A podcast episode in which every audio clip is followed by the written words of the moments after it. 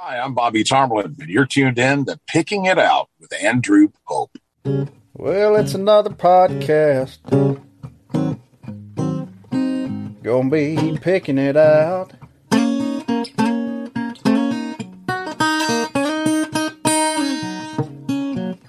Yeah, it's another podcast. Gonna be picking it out.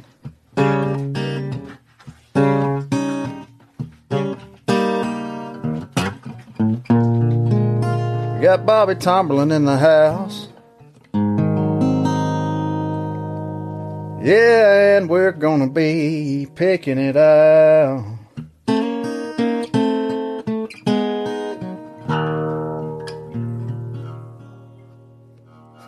Hey, y'all.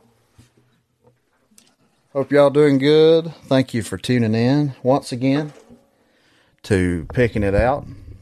My name's Andrew Pope. And uh excited, real excited this morning or this week. Y'all don't know it's this morning yet, but or or not at all, actually, I guess, but got a uh man, a multi-talented dude here. He's a he's a singer-songwriter. He's been a country DJ in his in his uh early days. He's wrote songs for everybody, just about it that you could think of.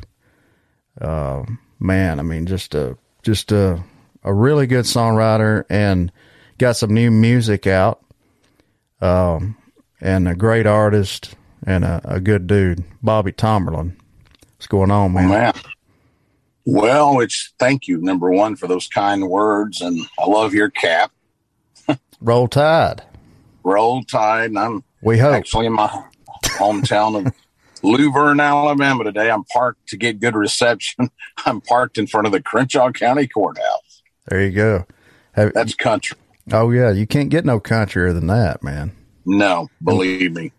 Maybe if you go down to Brewton, Alabama, where old uh, William Lee Golden's from, I bet that's pretty country out there.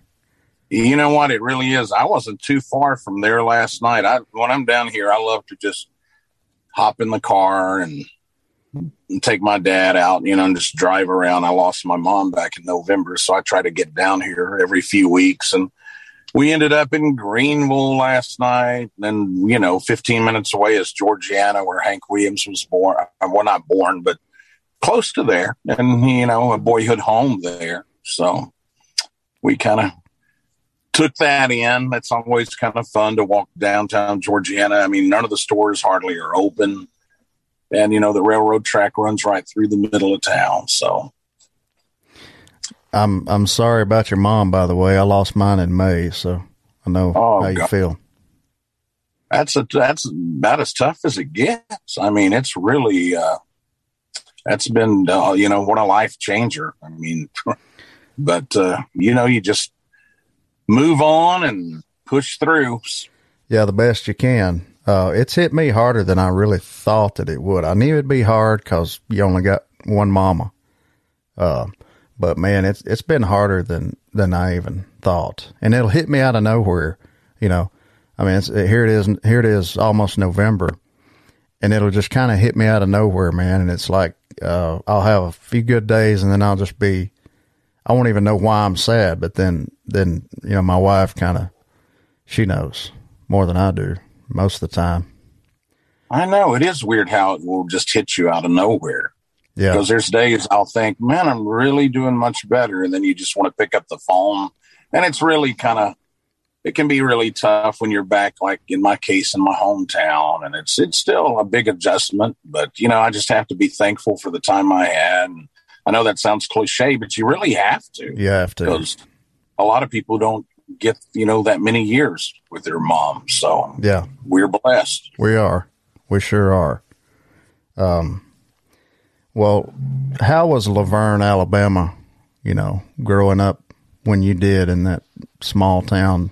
Because I'm from a small town in Alabama too, as you know.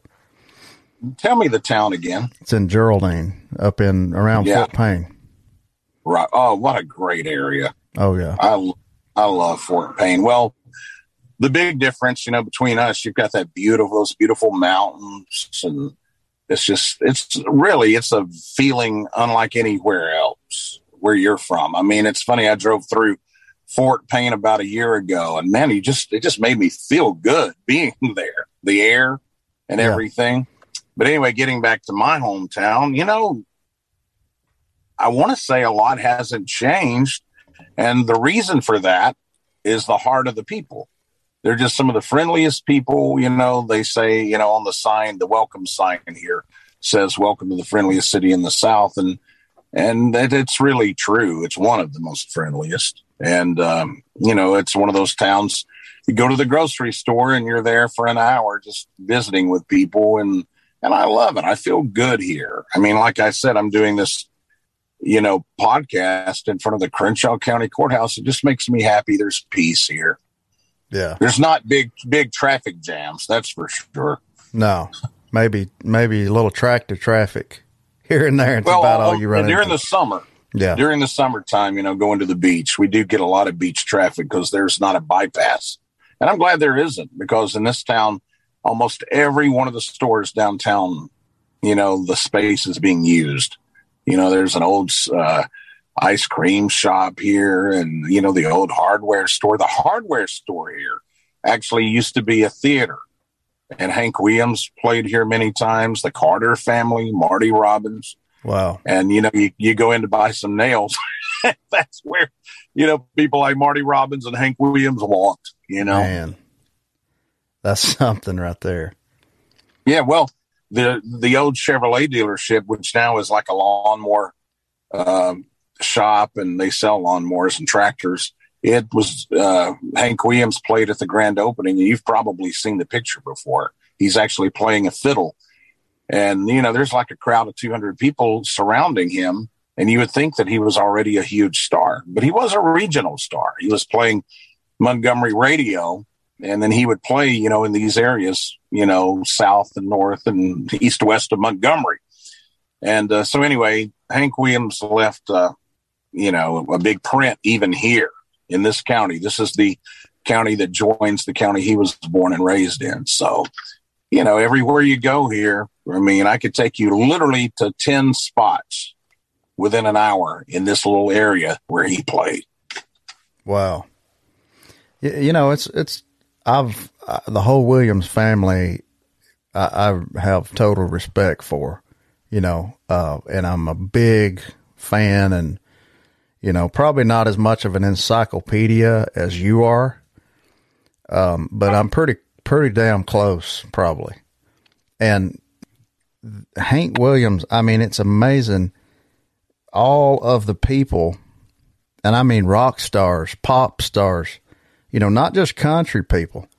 That oh no, that Hank Williams man, just they're like, hey, that's the guy right there. I mean, he's he's the man to write those songs, people forget how young he was. That just blows my freaking mind every time I think about it. And you know what? A lot of people don't realize is a lot of those hit songs were written down here. He was singing those songs right here at this Chevrolet dealership one year before he had his first hit. He was already singing I Saw the Light. He was already singing Honky Tonk Blues, Honky Tonkin'. Those songs were already written down here. So he had to be like in his what early twenties, I guess, at that time. Yeah, when he wrote all yeah. that. Amazing. Just it really is. I miss that in music, man. I miss that. Uh, you know, George Jones had that. A lot of Haggard, a lot of them had it. Uh, Hank Jr. definitely had it. Had it all. But I mean, right. you know, you just miss that. Like you can, and Don Helms, when you hear that steel coming in, it just makes you it takes you to a place. It makes you you know it's changed so much now and i really miss that that heartbeat in, in country music music in general really. The authenticity you know what a lot of a lot of it was and it, yeah i think you know that was during a time when there wasn't a lot of money to be made either. And right. people like george jones you know i've read his books and and read and heard interviews and but people like him and Hank Williams, they played for the love of it. They weren't even thinking about success. Hank Williams wasn't even thinking about going to Nashville. I mean, I've heard that from many people around here. Now, he did want to get his songs recorded. And when big, big artists would come to Montgomery or the surrounding areas, he would pitch songs. But man, he was just playing for the love of it. If it hadn't have been for Audrey, I, I really believe he would have never even gone to Nashville. And that's not taking anything away from him with his talent. Mm-hmm. He was he was just doing it for the love of it. And so many of those people, like you're talking, you mentioned, that's the case. I mean, Merle Haggard loved Lefty Frizzell and went to see him and do a show and Lefty says, okay, sing a song. I mean, it was all just about the love. Yeah. And I think that comes across to people, man. Uh, that's the thing. It's like you can tell the difference if somebody and really I'm not saying it. people don't. Yeah, excuse me. I'm not saying that people don't love and have passion for music today. Let me clear that up. But it was just a whole different time. It Yeah. was just a, you know, we're we're talking about days before TV. You know, with before most people had a television, so it was just a whole different time. And It was. but, but I'll have to say, man, I, you know, I grew up with that kind of passion, and I'm sure you did too. I, I, I'm definitely not comparing myself to those guys, but I'm saying for as far as the passion, I would have walked miles, miles to see Merle Haggard or Hank Williams Jr. or George Jones. You know, I just loved it. Yeah. Well, how did you get into to DJing?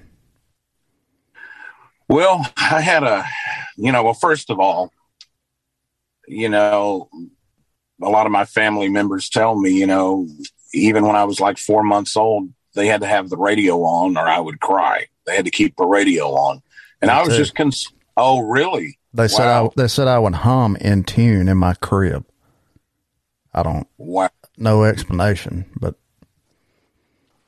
I doubt I was in tune. you're a little. I'm still a little out of tune. but no, I just, you know, I was singing on tree stumps, you know, singing Hank Williams songs and, you know, records and, you know, and my family, for the most part, they're not musical. I had a couple of uncles who played the guitar and they showed me chords on the guitar.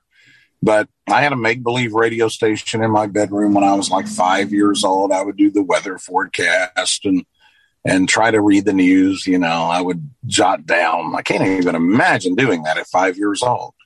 But and it's so fun, funny. It's kind of sounds like I was so smart, but in school I was terrible. My grades weren't that great, and the teachers used to tell me they were like, if you, you would only apply yourself as you know, dedicate so much time, just half the time you do to music, you know, there would be such a change in your grades. But but anyway, make believe radio station. And one uh, Saturday morning, my dad and I were at an old Western auto store. I don't know if you remember those stores. You may be too young, but it was just one of those stores where they had everything from record players to washers and dryers, and they had a record rack and. And we would go in there every uh, Saturday morning. Actually, it's one street over from where I'm doing this podcast. And uh, a gentleman by the name of Mr. Joe Rex Sport, he owned the radio station and he was the superintendent of education here in the county. And um, kind of an odd combination there. But, you know, he gave jobs to a lot of the school kids after school. And anyway, my dad just approached him and said, Ben Bobby is just ate up with, you know, has a little make believe radio station, loves music so much. Can he come down there sometime? And I went down there that afternoon and Mr. Sport's son, Tom, he, uh, he let me cue up a record right there and, and get on the air. And from that moment, I was hooked. And then after a little bit of time, I became the afternoon and weekend disc jockey at that station. Funny thing, the guy I'm talking about, Tom, he was smart. He didn't go into music. He he's a judge here, and he's here at this courthouse. He's in here as we speak, and then here we are all these years later. Full circle. oh gosh, it just hit me as I was saying that. Mm. Yeah, it's uh, it, it was probably a little different back then, I guess, than it is now.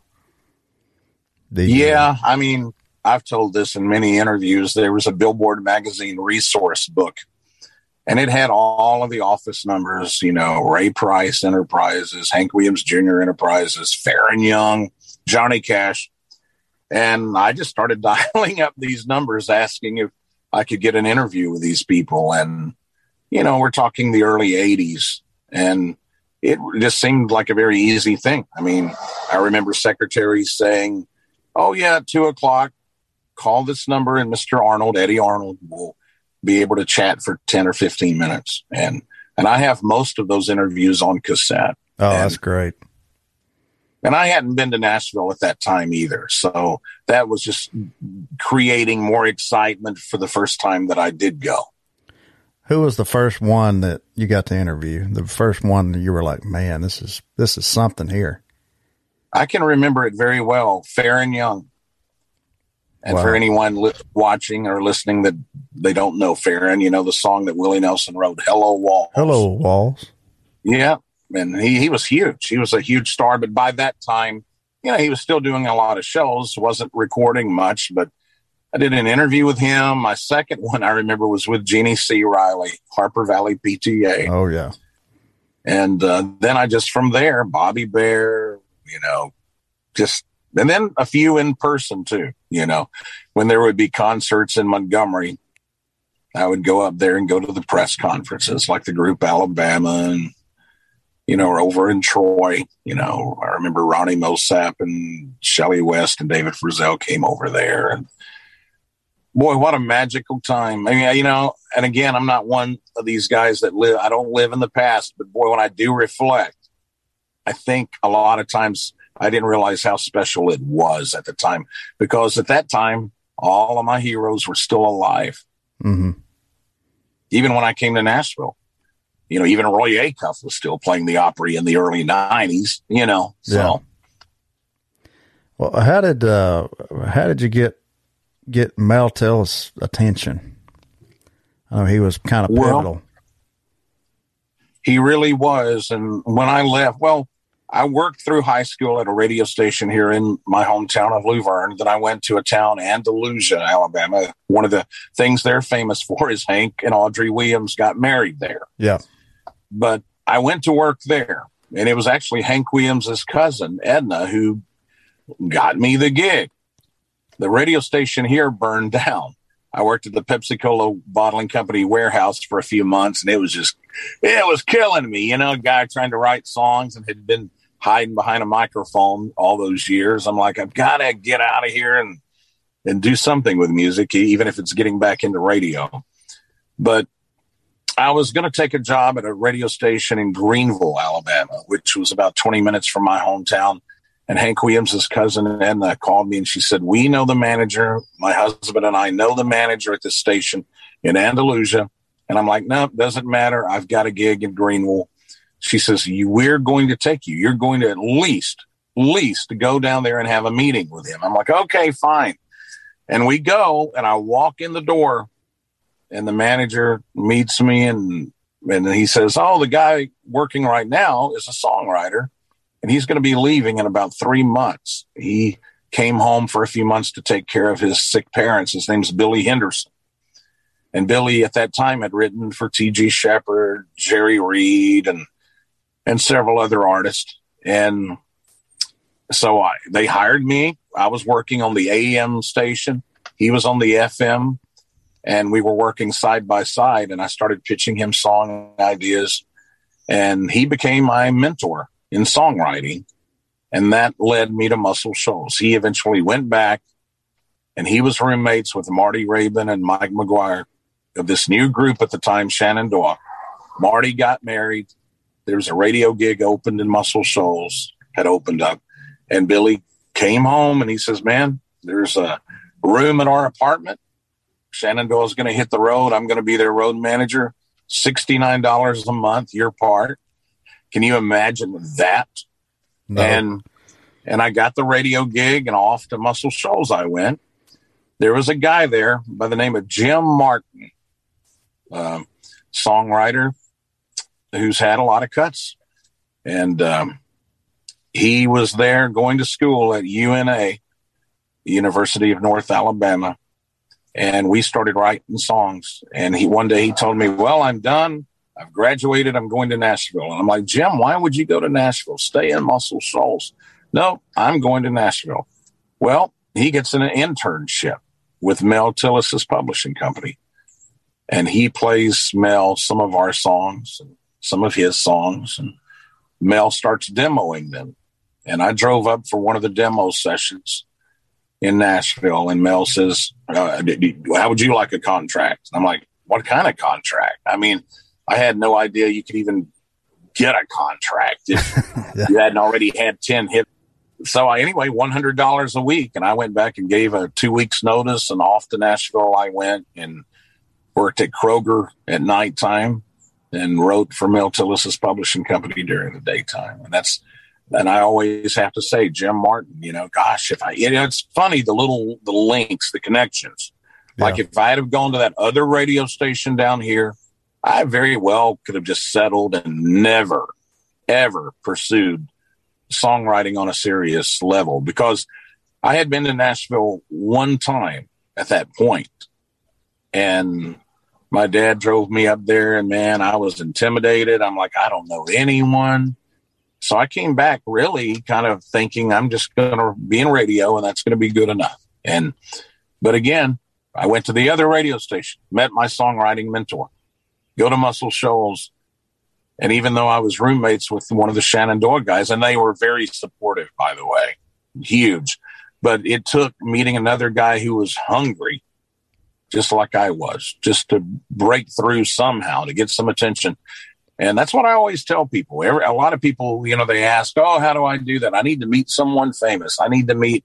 I said, really, you need to just maybe connect with someone who's kind of at a level like you are and have you know and that has that drive and that hunger because it's amazing what can come out of that yeah wow it, it, it one thing does lead to another that's how it's been in my case you know uh, just you you you just if you keep doing it you're going to progress and Absolutely. You, and then it may, you may kind of slide back from that, but then you may kind of go a little forward a little more. Something good may happen out of something bad. Like you said, the links, all the links are connected, you know, to make it all. It's everybody I've talked to and myself included. That's kind of how it's been. One thing leads to this, this leads to that. Uh, and, and it, and but how, how there's people out there, you know, and I feel like in that old days in Nashville, Bobby Bare, Mel Tillis, you know, people like that that kind of had some clout, they would they would give people a chance. And it's, it's I don't feel like it's that way anymore so much. It's just different. It's a whole different animal now. But what a time to be there. That that had to be the best time to be a part of that that whole music row deal. My opinion. Well, I feel like I, I got in right on the end of all of that. Mm-hmm. You know, that, like I said, so many heroes were still alive then.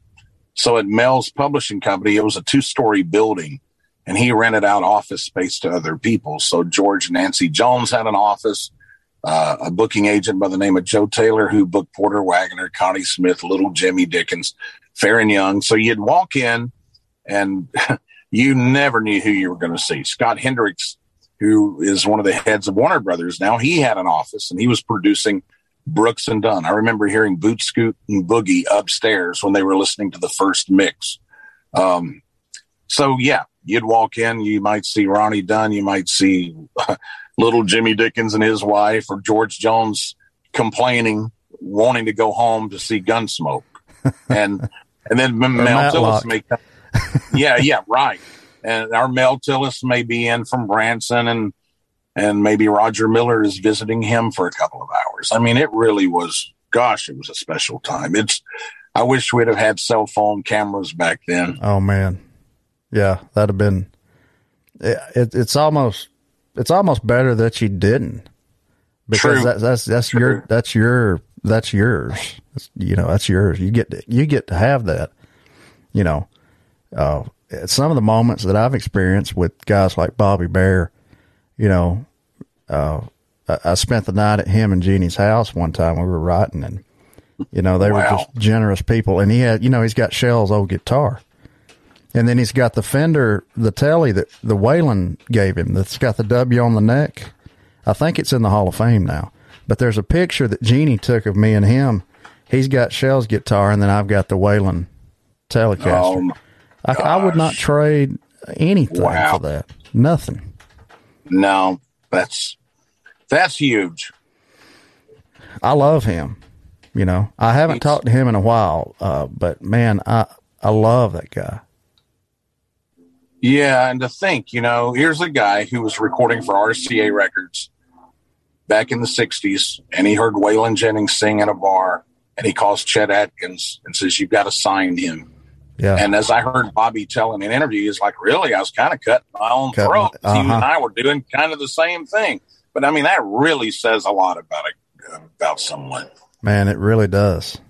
I mean, that's you know, he played me a vi- he played me a video one time on on uh, YouTube on his phone when I was sitting in the living room over there at their house. It was a live uh, performance of Waylon doing "Loving Her Was Easier," and he had tears in his eyes, man. And he said, "That's the Waylon Jennings I fell in love with. That's why I called Chet." And that's a real thing. that's a real thing. Wow. You know, then we get up the next morning, he's frying bacon, and you know he's kind of like slow, slow mode. You know, and uh, the damn grease popped. I've never seen it move so fast. That was so funny, man. Oh, that's a funny thought. And he That talked, he, you know, he talked about when Hoyt Axton got down, and he used to live down the road, and he said he'd go over and make breakfast for him. You know, just stuff like that, man. I, I'm Wow. a sponge. Well, absolutely. It's amazing. Uh, do you remember the first the first song after you signed with Mel that you that you got cut, or how long? Oh, the took? first one, the first one cut by a major Mhm. artist with uh, Billy Dean, and it was a couple of years actually into my contract. I mean, I just I worked at Kroger, you know, every night watching the clock, and we'd go in and write, write, write, and and somehow, well, no, not somehow. I know how it happened. Mel Tillis, the lady who worked in the office that kind of handled the contracts for the songs, she had um, let Billy Dean, when he first come to town, stay in a guest house on her property. And she says she heard a song that I had written with Stephen Dale Jones, and she said, "Give me a rough uh, mix of that. I'm going to go to Billy Dean's session tonight and just kind of visit and hang out, and I'd love to pitch that." And she pitched it to him on a break, and he cut it. And she called me at Kroger, and I couldn't even like. I mean, I was just out of my mind. I couldn't bag groceries. I couldn't check out anyone. And I was so excited. I got to hear the rough mix of the actual recording the next day. And, you know, I come back here to my hometown telling everyone, oh, I finally got me a song cut. And then the guy who was running Capitol Records at the time, Jimmy Bowen, he just totally shelved the album. And he came in and took over production. And so that song never came out. But and then that was the case for the next like two or three songs. I mean, I had two or three that never, you know, were released. But finally, Linda Davis, she recorded a song called "Love Didn't Do It, He Did," and and it came out and it was a single, um, and that just that did so much for me. Just uh, gave me so much more confidence and and just you know just enough taste to just keep on going and working hard. Yeah. And then you had a uh, a, little song people may know. It was a, a little song. I don't know if it was ever a hit or not. I, I don't know if it's number one. Called uh, "One More Day" by some group, Diamond Rio, I think was their name. Two More Days by Diamond Trio.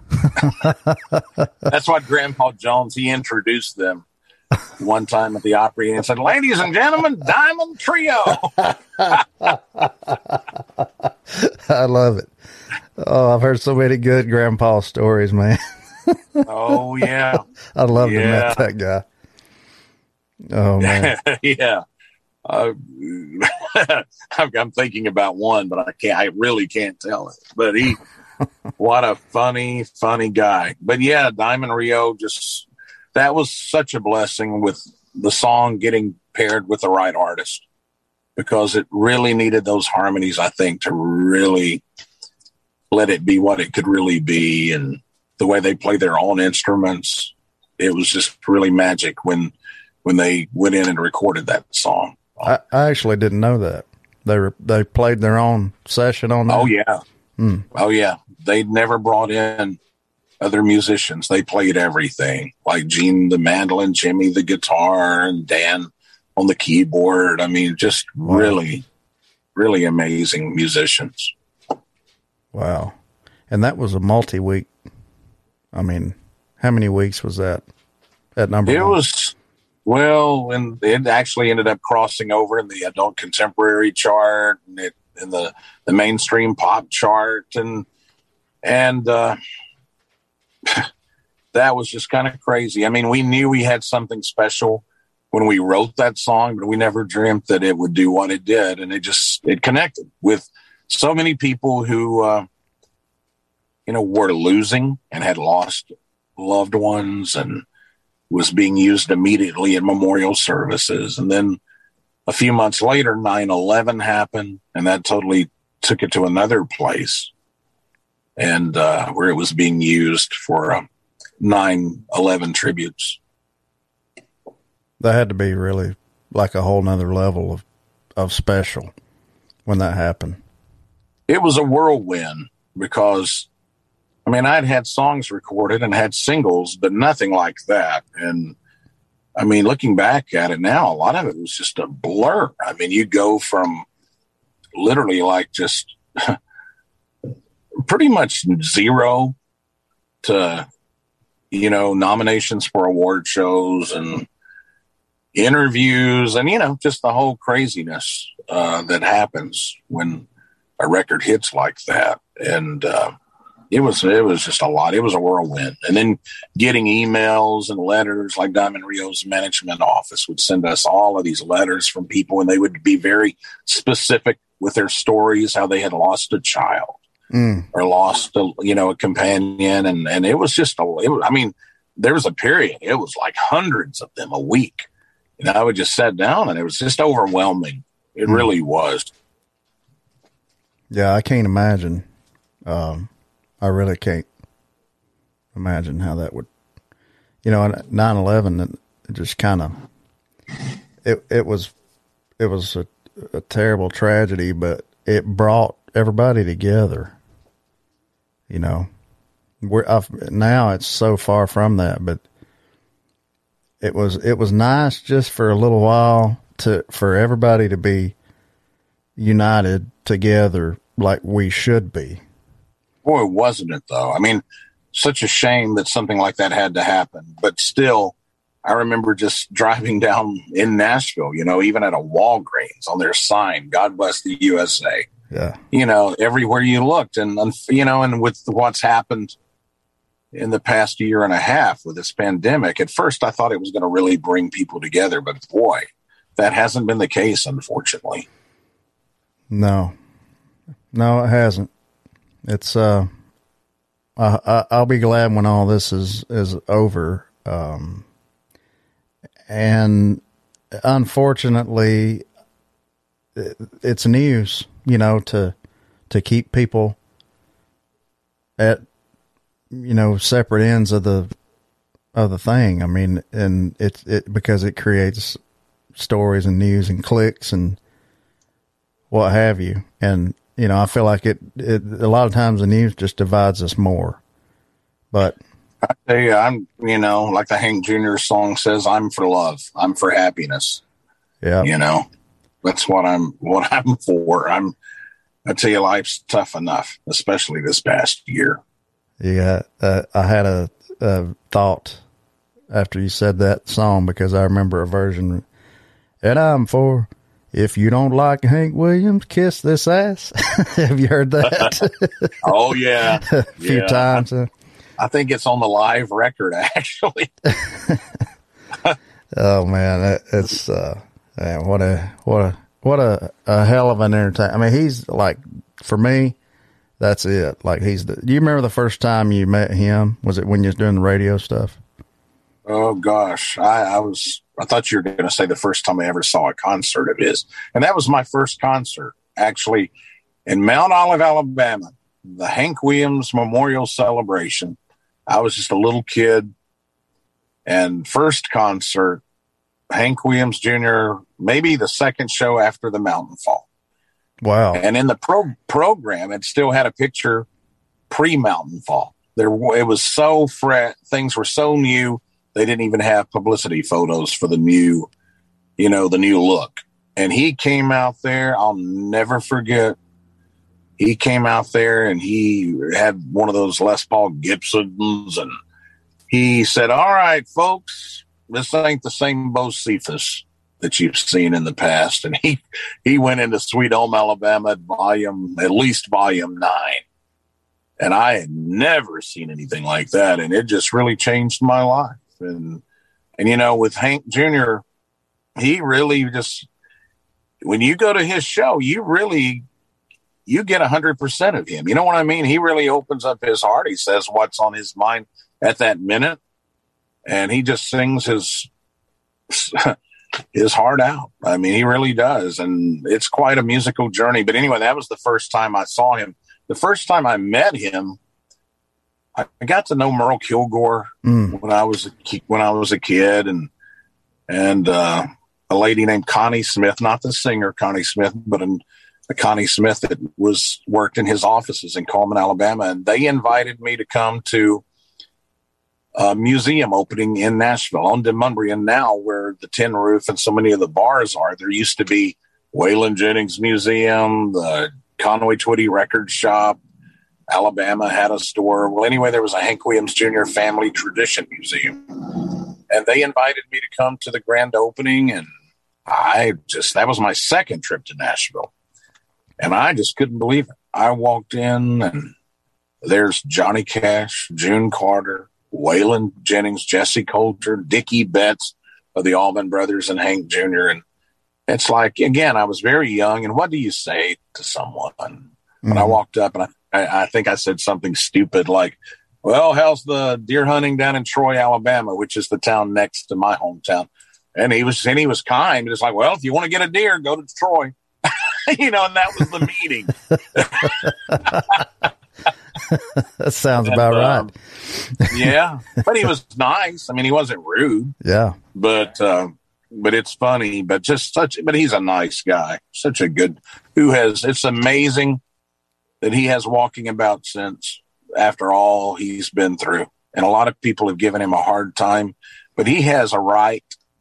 I'm just going to go By ahead far. and say it. He has a right to say whatever he wants to. Oh, oh yeah. And really pretty much do what he wants to because, you know, shoved out there at eight years old and, you know, opening shows for Ernest Tubb and Grandpa Jones, and then ends up having to be the headliner because everybody wants to see Hank Williams' kid.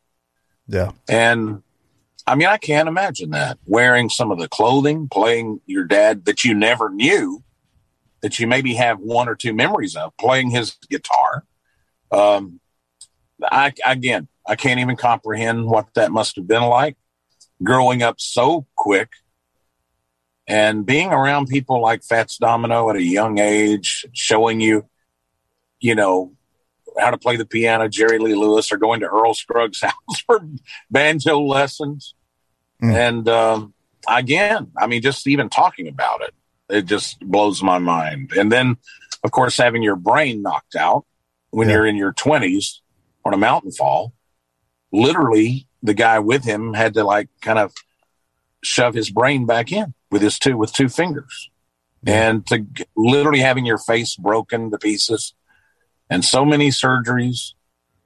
And then just dealing with the whole Nashville establishment of the 60s and early 70s where they wanted him to just be the reincarnation of his dad. I mean, his booking agent back then, you know, they would, I mean, I've heard in interviews and I've read and heard from people that were there that no, they were like, no, no, no, no. They don't want to hear your songs. Sing your dad's songs. Mm-hmm. Wow. I'm sure it was pretty cool when you're nine and 12 years old, but when you're hitting 23, 24, that's a whole different story. But boy, has he survived and so many other losses and heartaches. But um, he, if there's ever, I mean, he should be, his picture should be beside the definition and be beside the word survivor in the dictionary. 100%. And thank God for Merle Kilgore. I say that all the time. I never met Merle. Oh, what a character. But man, yeah, I've heard. And thank God Brother. for him. He was the one damn guy that just he he man, he he had to be like it had to be weird cuz the age difference thing too.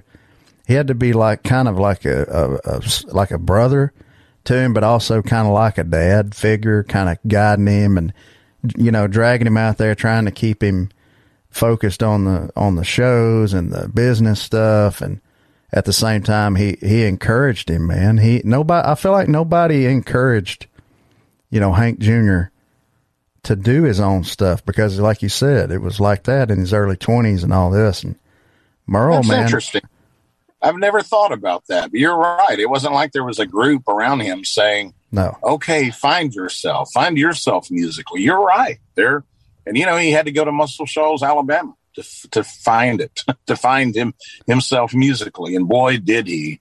Yeah, and and I think Waylon was a big part in that too.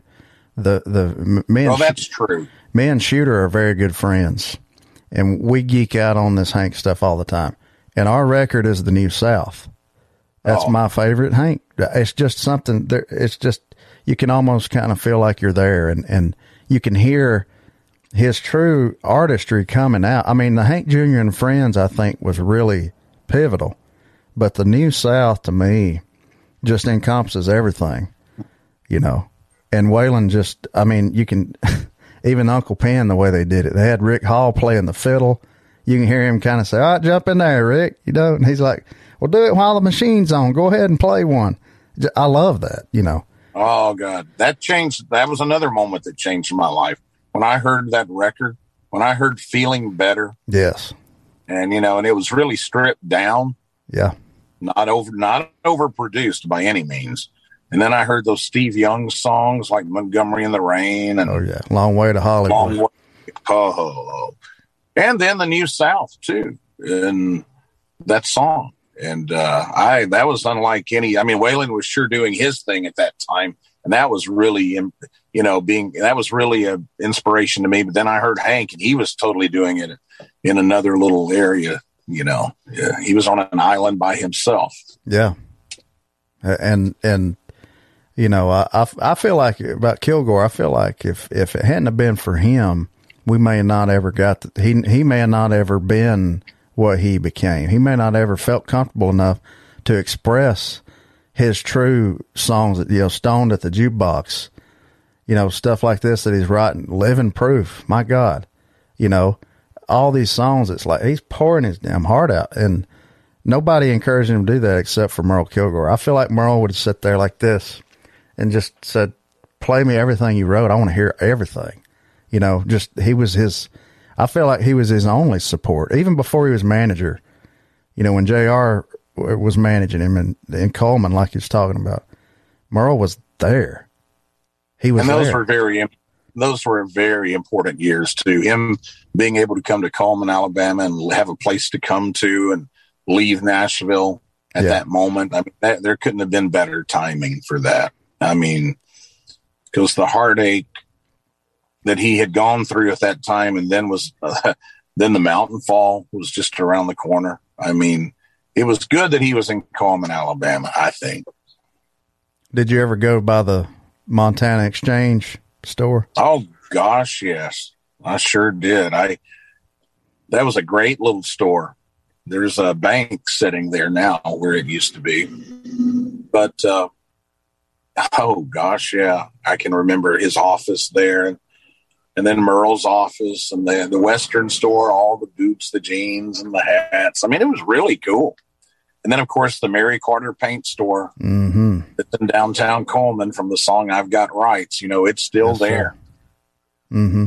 I've actually bought a tackle, to the Mary Carter yeah, I bought a store. Tackle, bought a tackle box there last year. Hmm. I'm I'm glad it's still there. Mm-hmm. Me too. Um, you got to know Hillary Williams, which is Hank's daughter from um, Becky. Becky, Holly, and Hillary, and they're they're the two, the only two from Becky and Hank, right? Right. It's funny. Holly actually was an intern for Curb Publishing, Mm. and it was so funny because I hadn't seen Holly in years, and one day it was on a Friday, and she says, "Oh, I've got to hurry. I'm going to go to my dad's show this weekend. I said, "Who's your dad?" She said, "Oh, Hank Jr." I'm like, "Holly," because I had seen her as a kid. And then um, Hillary, I where did I meet? I met Hillary actually out in uh, in Los Angeles when we were nominated for the ACMs at the hotel where I was staying. There was a bar, and then afterward, Merle Kilgore and Hank's wife Mary Jane, and I think Kid Rock was there, and Hillary was there, and and Mary Jane actually introduced me and told Hillary, "Get a CD. You've made a CD of three songs. Get it and get a copy and give it to Bobby." And she did, and I loved it, but I never did call. There was a number on there, and I didn't think you know too much about it other than wow, she has a good voice and Mhm. a great, a really good voice. But then a few months after that, I was at this recording session. They needed some background vocalist for a song called "The Games People Play" that Hank recorded for his "I'm One of You" record, and Yep. they had the producer Doug Johnson asked me to come in, and he asked several people to come in.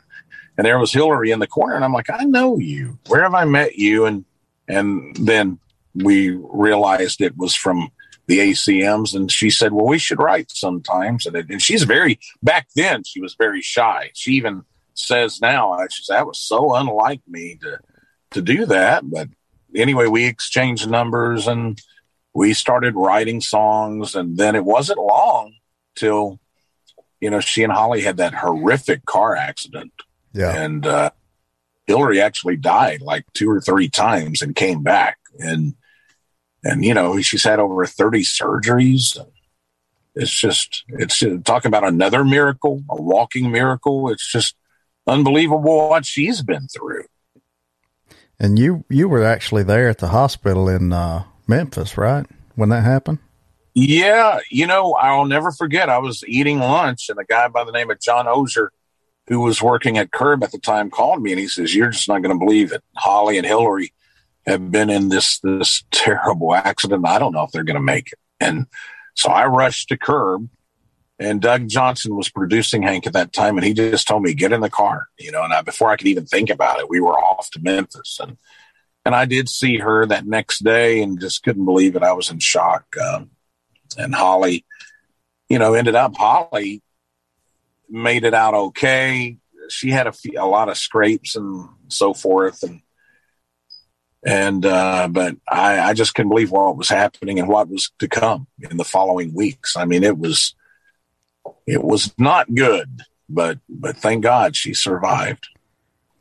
I remember uh, watching a press conference that Hank Jr. did from the hospital. Um, and I just remember seeing him like, how is he?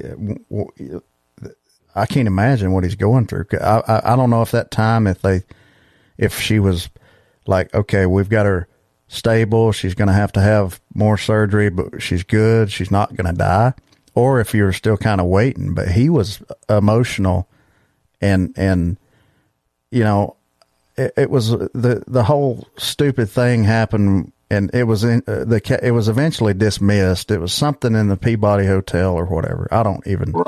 Some waitress said he tried to grab her or something. They couldn't prove it, so you know it's a bunch of hogwash probably. But going through all that and him having to do that to defend Absolutely. that's crazy. Uh, it had to be Yeah. a crazy time to see. I mean, I, could, I remember seeing him in that press conference. Like he was tore up, man. You know, tore up. Absolutely.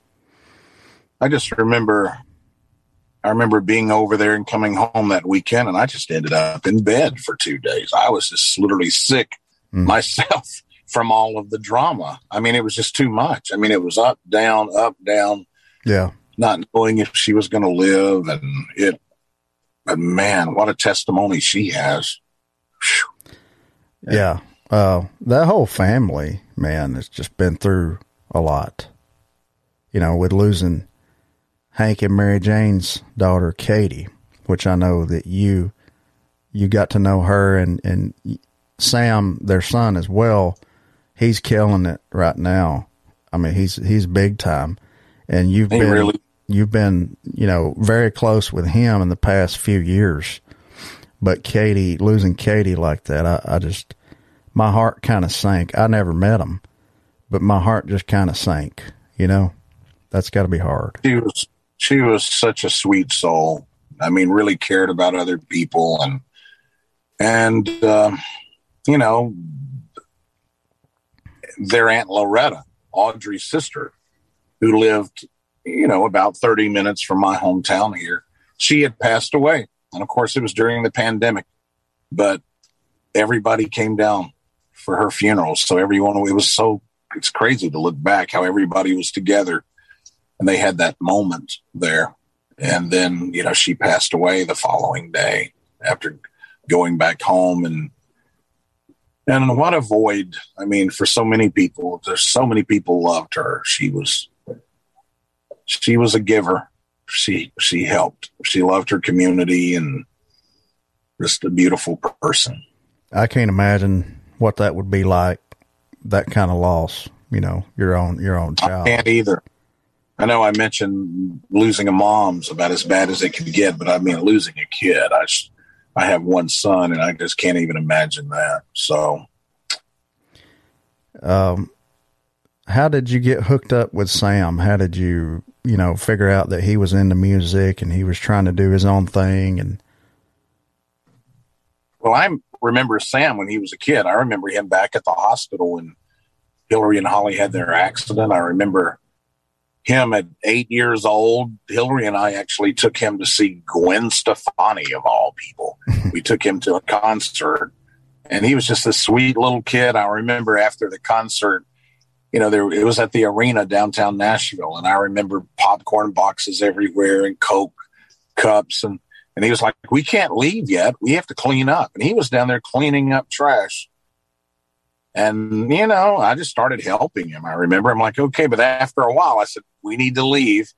But I thought that's really something for him to be that considerate. But he was just always so kind. I would see him at the Opry when Holly would perform. She brought him out a couple of times with her, and he would walk up, you know, like an old, have an old shucks attitude. Are you writing any songs?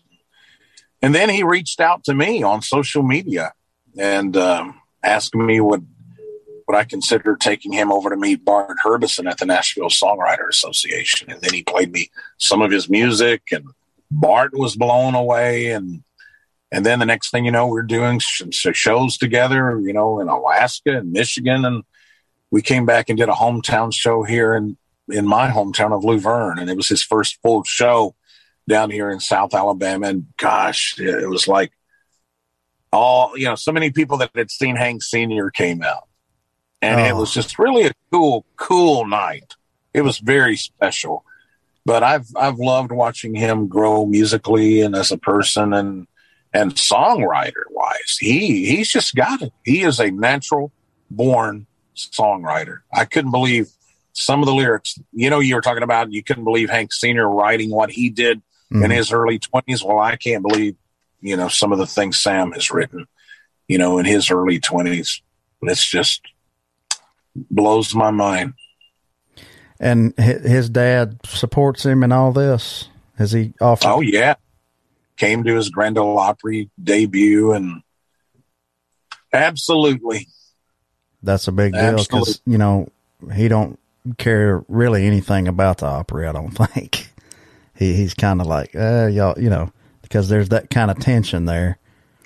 It always has been. I know he's done a few things at the Grand Ole Opry. You know, he did the the Hank Williams memorial thing with uh, when, when little Jimmy Dickens. I'll never forget that watching that. Little Jimmy Dickens inter- introduced him too early, and Vince Gill come out. And I'm not Hank Jr. either. Tip, typical that, Vince Gill fashion. I like that it. was a funny, funny night. I remember that night. I re- what I remember about that night is Hank had uh, Tee-Tot's grandson. Yeah. Tee-Tot, anyone that don't that don't know, was the blues street singer that showed Hank Senior the first chords on the guitar, and and where Hank Williams really developed a lot of that. Well, no doubt, he developed the whole fusion of the blues with country. You know, blues music with you know Ernest Tubb and Roy Acuff all combined. But anyway, he had Tee-Tot's grandson out there and he was in a wheelchair and it was just a beautiful, beautiful night. But, but no, Sam, I encourage anyone watching or listening to check out his music. He's brand new record on Universal called Glasshouse Children. And it's really, it's, it's really good. It's not, uh, it's not just ear candy. There's some, there's a lot of substance there. And you've gotten to know uh, Hank throughout the years now, and and you know being being close in ever with everyone in the Williams family. Has he ever? I don't. I don't want to say offered advice or wisdom or knowledge or you know whatever. But has he ever uh, talked to you about you know things in his life? Just kind of. I would. I wouldn't. You know, as far as music, that's one reason I, I feel like I have a, a, a, friendship with him because, you know, we talk about South Alabama.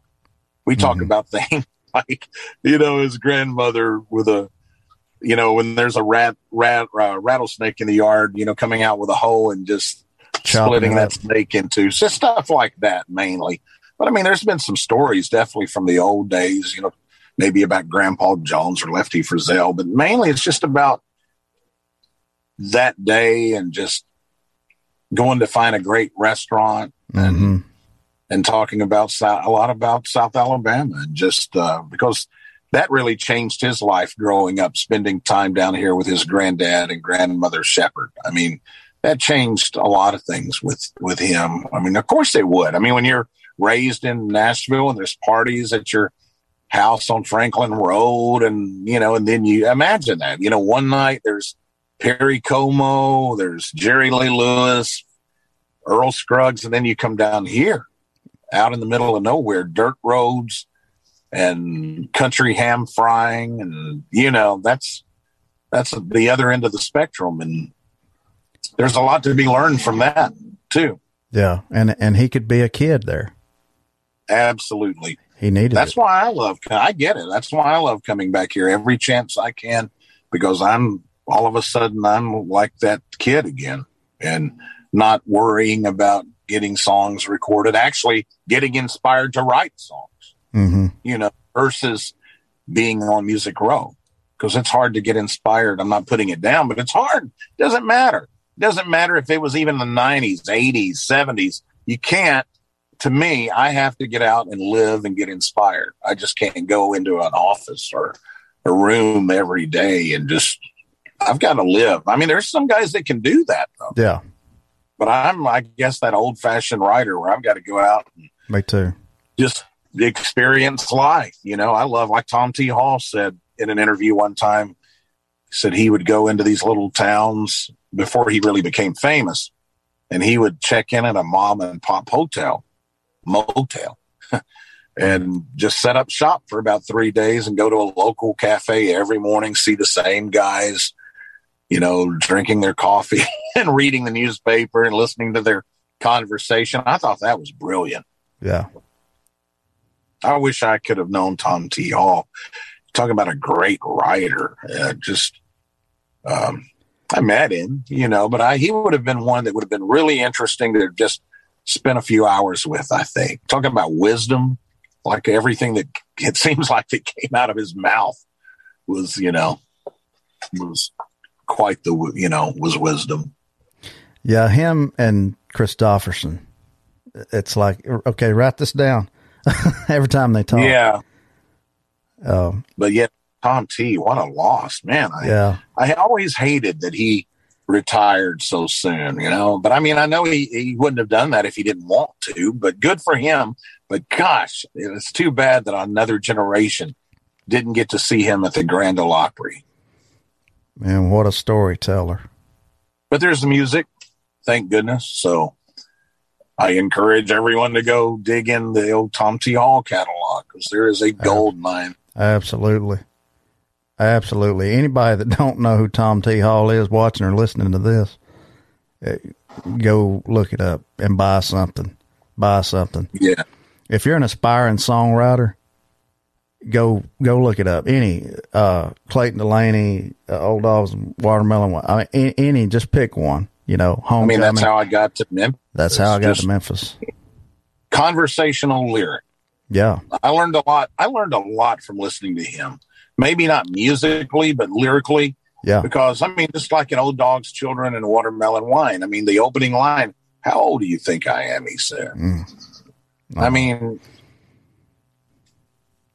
and I and I say that in writing appointments a lot of times. If you get stuck, I'm like, what would you really say in this situation? Hmm.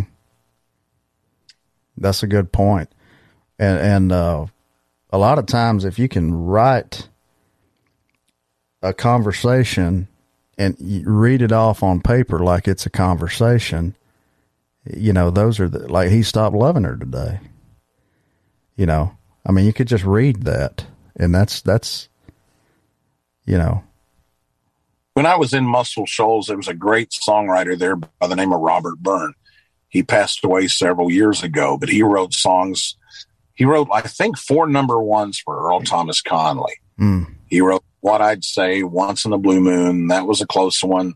And in his song, I Can't Win for Losing You, I remember when I lived in Muscle Shoals, I would study those lyrics because think about it, how it opens. Hey, how have you been? Good to see you again.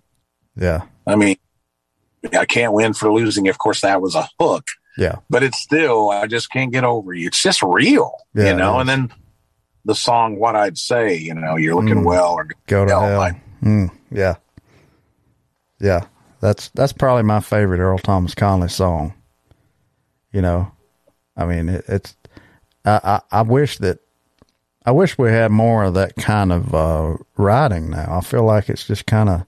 I mean, I know that it's out there, but it's just uh, you got to kind of find it. You know what I mean? It's because it's not it's not it's not popular right now. You know, story the songs.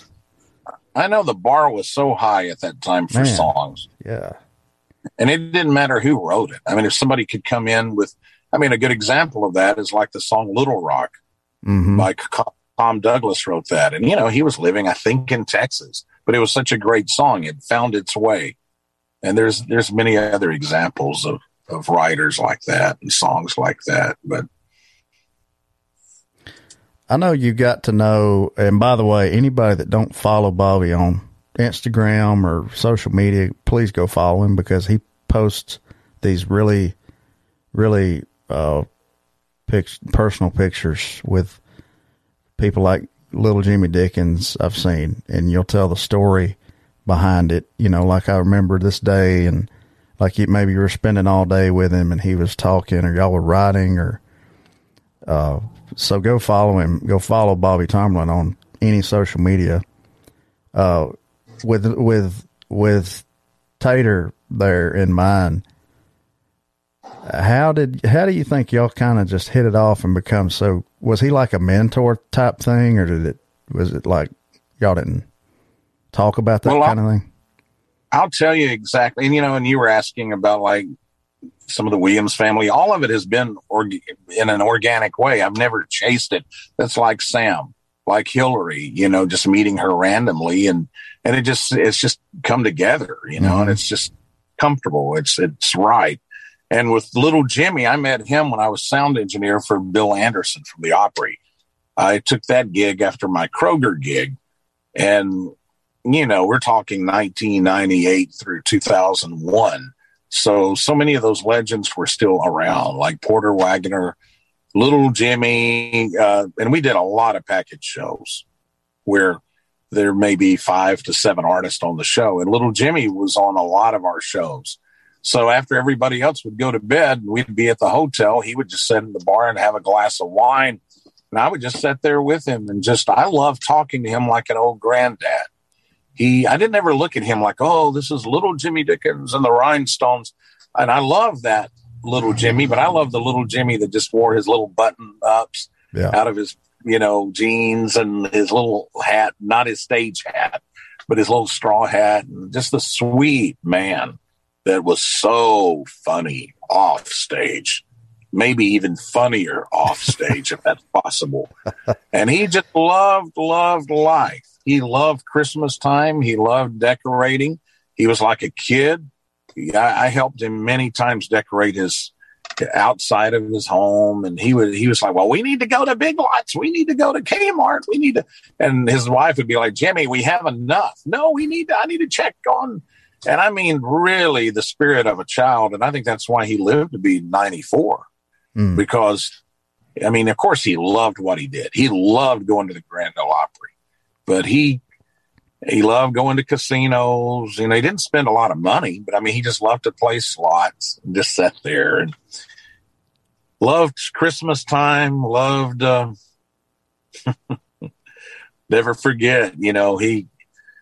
I remember being at a show and and he did he would he would like share little moments like like what I'm about to tell. He would one day we were at a show and he said, you know, Minnie Pearl told me one time, she said, just go out and love the audience and they'll love you back if you love them and really show that and really mean it. Wow. And, you know, he would share little things like that. And uh, I remember going with him to a show over in think the Georgia Mountain Fair, and we ended up getting lost. And I didn't want to tell him I was lost. after about 30 minutes, he looked up, you know, under his head. He said, Believe you're lost, aren't you, Bobby? I mean, it's just funny. I mean, and when he said things like that, it was so much funnier than it re- probably really is. But, yeah. but boy, do I miss him. I, I took him to the Grand Ole Opry the last time he performed, never mm. dreaming it was his last. In the last year, of his life, if I were in town, I would drive him out there.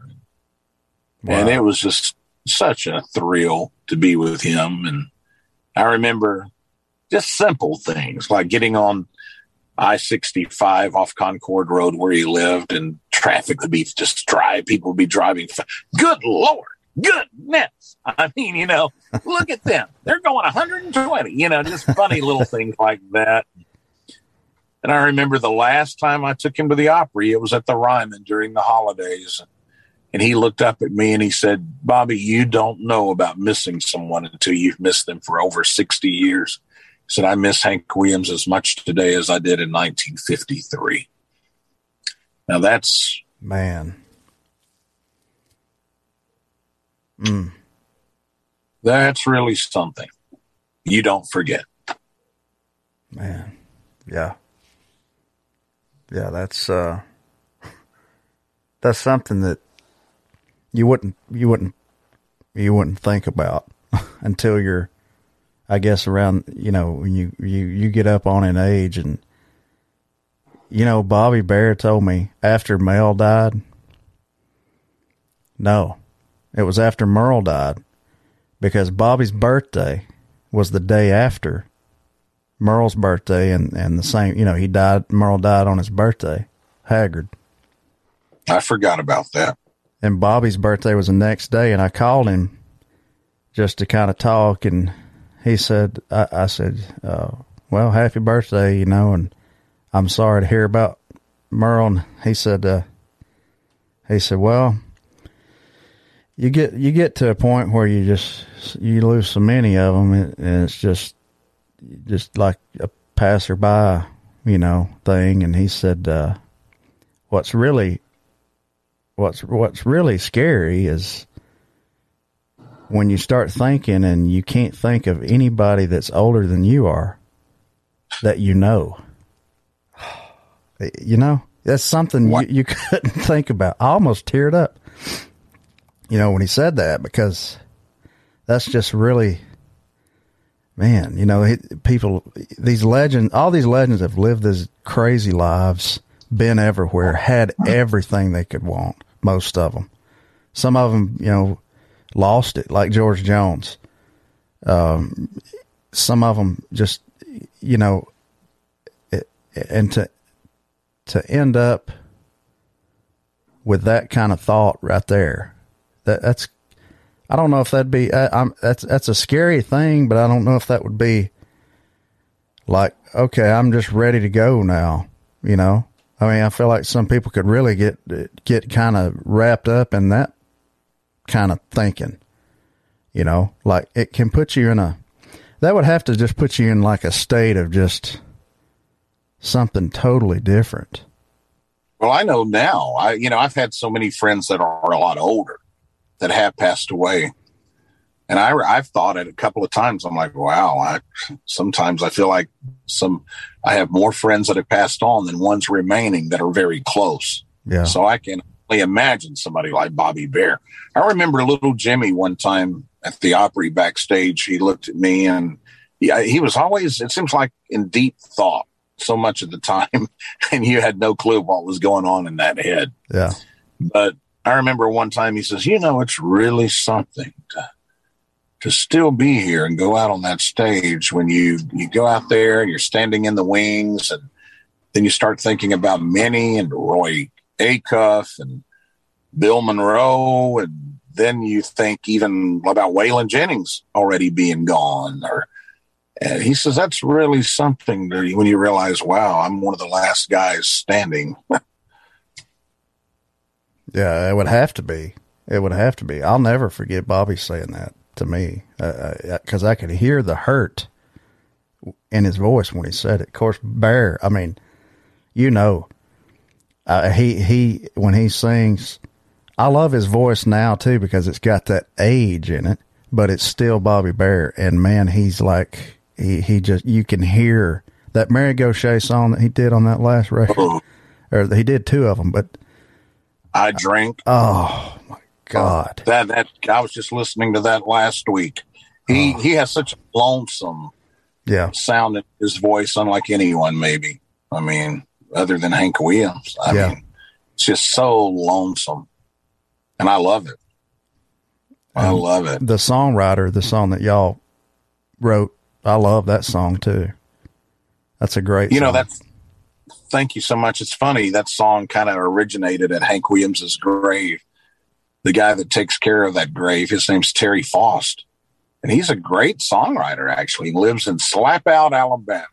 I bet you haven't heard of Slap Out, have you? even I ain't heard of slap out. I'm slap Not out of many people- ideas where that might be. not a lot of people have, you know. But anyway, Terry was there taking care of the grave. I was driving through Montgomery and I thought, you know, I haven't been by there in a while. I'm going to stop by. And I stopped by and it was just a beautiful day. I mean, up on that hill and the train was passing by below and blowing the whistle. And, and all of a sudden, Terry's like, I was really having a moment there, just really a peaceful moment. Terry's like, man, I got a song idea. I'm thinking, oh, no, not right now. And then he like shares some of that idea with me about the songwriter's song. And I'm like, man, I love this. It just so happens I was writing with Bare and, and then we finished it and, and, uh, it, but I always laugh. I'm like, I get, did Hank kind of whisper that idea to you? Yeah, probably did. I've been out Maybe there. To, so. I've been out there to the grave. It, you, you. It's kind of a little vibe that you get. I mean, it's it's a it's a. I've, I've been inspired out there. I, I stopped I, and I stopped by the museum uh, that Beth Petty. Oh yeah. Uh, I love that museum, man. I we Oh, I took Please. grandma there. if you're watching, listening, and you've never been, we're plugging all these things today, but definitely go to the Hank Williams Museum in Montgomery. They have the car.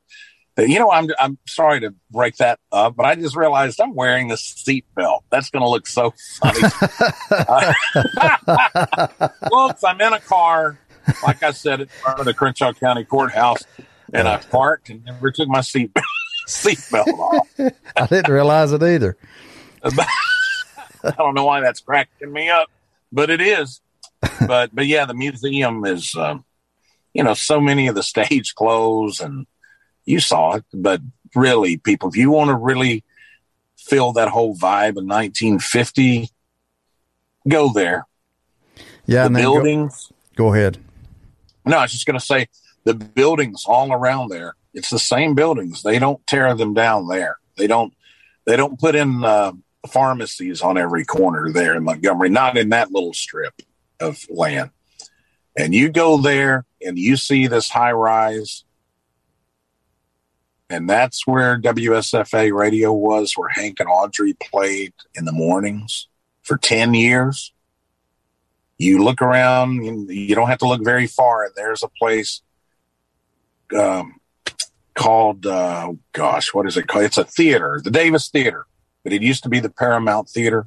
That's where Hank Williams played before Tarzan movies on Saturday afternoon back in the 40s. The place where he played his last songs. It used to be called the Elite Cafe. Well, it's still there. It's not called the Elite, but it's just, you know, a couple of streets over. So, you know, his favorite little restaurant, Chris's Hot Dogs. Chris's Hot Dogs, yep. So it's like, again, stepping back in, I said the 50s, but the 40s, you know, when you go there. But do yourself a favor, make a trip to Montgomery. Yeah, and also go to Georgiana and, and to the uh, childhood home. That's a really Absolutely. cool treat too. Beautiful house too. It is, and that captures a whole different vibe. That you know that captures the young Hank, and that and just trying to imagine the old blues street singer Tee-Tot showing him, you know, them playing underneath that house. You know, there's an open area where you can get under there and just kind of sit. So just imagine a young Hank Williams and this blues man playing underneath that house. And there it is. You can go. I love I love Georgiana too. There's so many beautiful spots in Alabama, uh, all the way up in North Alabama, all the way down to South Alabama. You know, uh, it, it, it, a lot of you was talking about Troy earlier, where Hank Jr. has a place. A lot of Troy is not really changed. I feel like if you go in a gas station, oh, actually, I, I that's true because we were coming from Panama City one time. We went to the beach. We went right through Troy, and I said, "I'm going to find the Almeria Club." And nobody could tell me an address or anything how to get there. Bobby, I stopped by a gas station. There's these two old guys in overalls sitting in there. Yeah, you go up here and you turn left by that other gas station up the road, and you'll come to this four way crossing. And you go you go through that first, and then the second one you'll turn left on, and it'll be about three quarters of a mile down there on the left. It'll be right there. and I was like, okay, you know, got in the car. She's like, what they say? I said, hold on, don't say nothing. And I followed the exact steps while I still had them in my mind. There it was. there it was. Uh, have you been out there? So, you know, I haven't. I oh. have never been out there. I can't believe I haven't.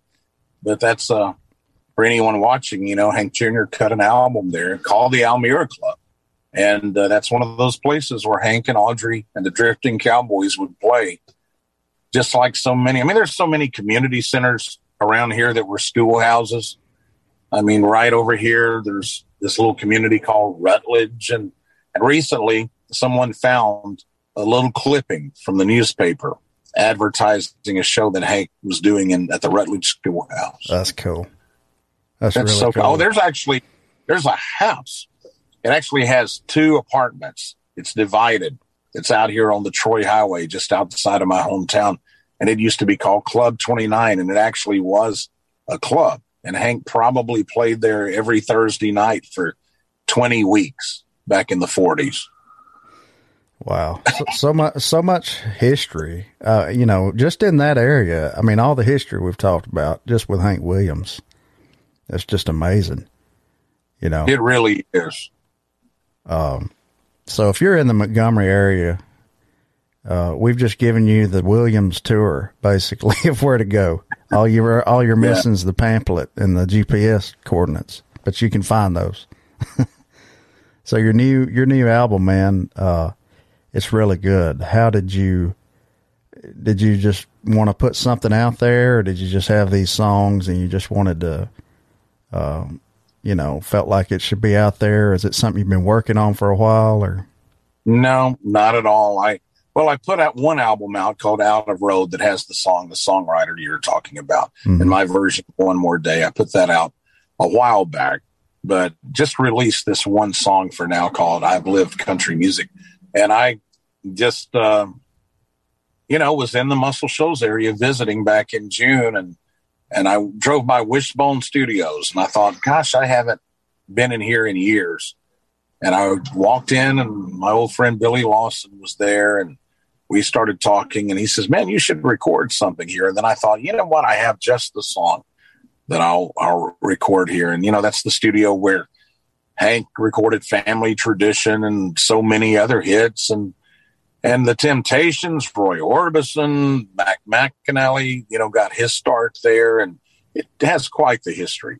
And you know, there's still people cutting there. T. Graham Brown, Sammy Kershaw, B.J. Thomas before he passed, and uh, it just felt right. It felt like walking back into 1979. Other than the equipment is updated, and I love that feeling. It was inspiring, and I'm so glad I did that. And I, I plan to do more actually. And that song, I've lived country music. I mean, you, it's been getting out there pretty good. It really has. It's kind of surprised me, to be honest with you, because I just wanted to put some music out, and because I do a lot of shows and and you know, it's shocked me how many people radio stations have actually been playing it. A lot of secondary stations, you know, in Texas and Michigan and Alabama, and and been getting a lot of play in the UK and and, you know, and a lot of the radio people have told me we love it because it's real. The people love it because it is real and from the heart. I was kind of hesitant about the song in the beginning because I didn't want it to look like, oh, here's a song, look what I've done. But it, I realized it comes from such a humble place. It says, you know, I dreamed of doing this in a two stoplight town again, where I'm at today. And, uh, and that's the that's and you know it's totally like i'm just saying i can't believe it. I can't believe some of these things have happened and i really can't. I mean sitting here reflecting and i'm actually doing it here in my hometown it even hits it hits to the heart a little more today doing it here. I'm glad i am doing it here yeah it's it's not a thing where you're just saying hey look look at me everybody it's just no it, it's that's what you were saying. It's not. I'm not bragging about all this stuff that I've got to meet people I've got to meet or whatever. I, you know, I totally relate to that. That people ask me sometimes like about meeting people, and I say, you know, I don't really, I don't really, I, I don't feel comfortable because I've not reached a level of success uh, that I feel like I can just kind of casually say, you know, something like I would say to you, and but you're you don't you don't take it like I'm trying to be a prick or something. I, I just have a problem with like no. talking to people a lot of times about these things because I feel like I'm trying to show off or something. But that's that's totally not the no. case. You know, uh, I don't take. I, I totally. I you know I, I, this is the most we've ever talked. I mean, I think maybe we've texted something, but yeah. I've heard all about you from my buddy Mark Narmore. I know your heart. I've seen some of your posts and heard some of your music, so I know where you're coming from. But but it's but you know the song that I released again. Some of those lines, I sold groceries to Conway Twitty. I didn't know him. Mm-hmm. I didn't go write a song with him or sing with him. I I sold groceries when I was at Kroger to him. I shook Merle Haggard's hand. I didn't know him, yeah. you know, or I got to tell Merle Haggard how much his songs meant to me. I, I, you know, but then again, I, I have been blessed to know some wonderful people like Little Jimmy or Phil Everly and, and different ones. And so it's just a beauty. You know what? It's just, it's a, I'm just thankful. I mean, I, I was trying to say something a lot more deeper than that, but the truth is, I'm just thankful. Can't believe it. Uh, I have a lot more I want to do, and I basically just keep doing what I'm doing, and uh, I'm thankful for it. I'm I'm thankful that I left. It was hard to leave this town. It was very safe here for me. It was safe going into a radio station. The people are wonderful. They're so supportive. It's hard to leave that and go to a big city where, you know, no one knows your name and there's crazy traffic. So it's. But just like uh, Jamey Johnson and Teddy Gentry said, that God put stars in Alabama to help you find your way back home.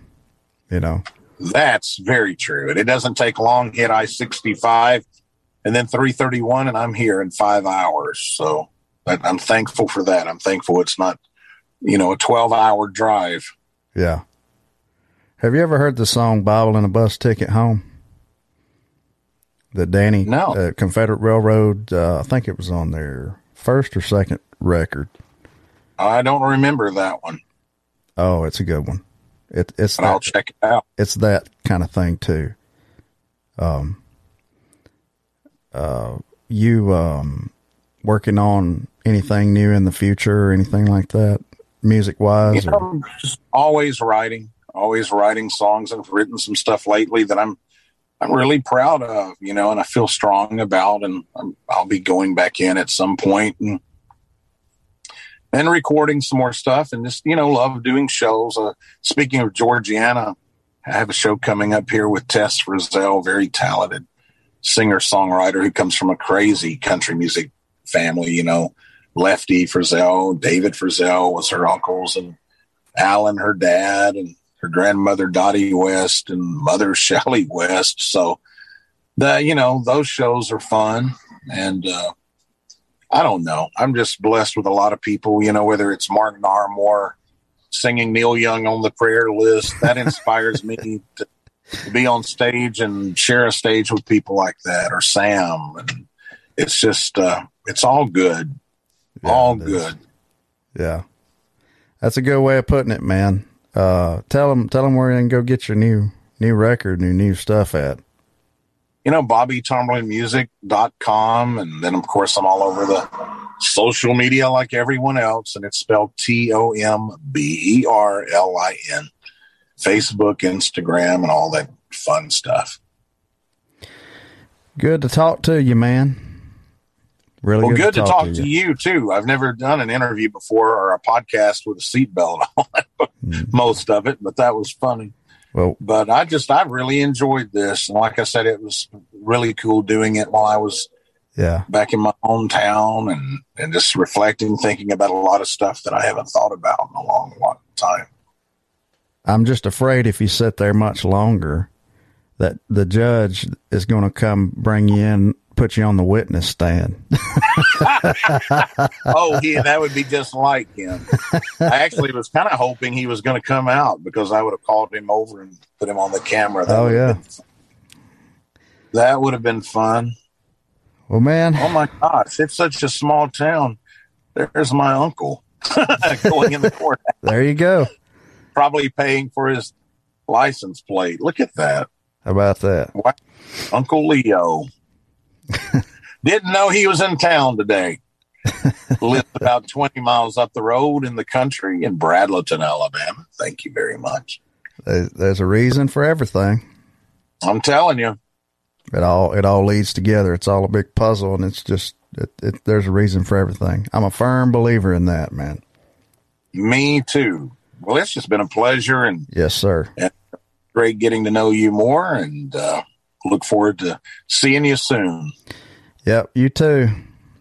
And I appreciate everybody watching and listening to Picking It Out this week with Bobby Tomberlin. And we'll see you next time.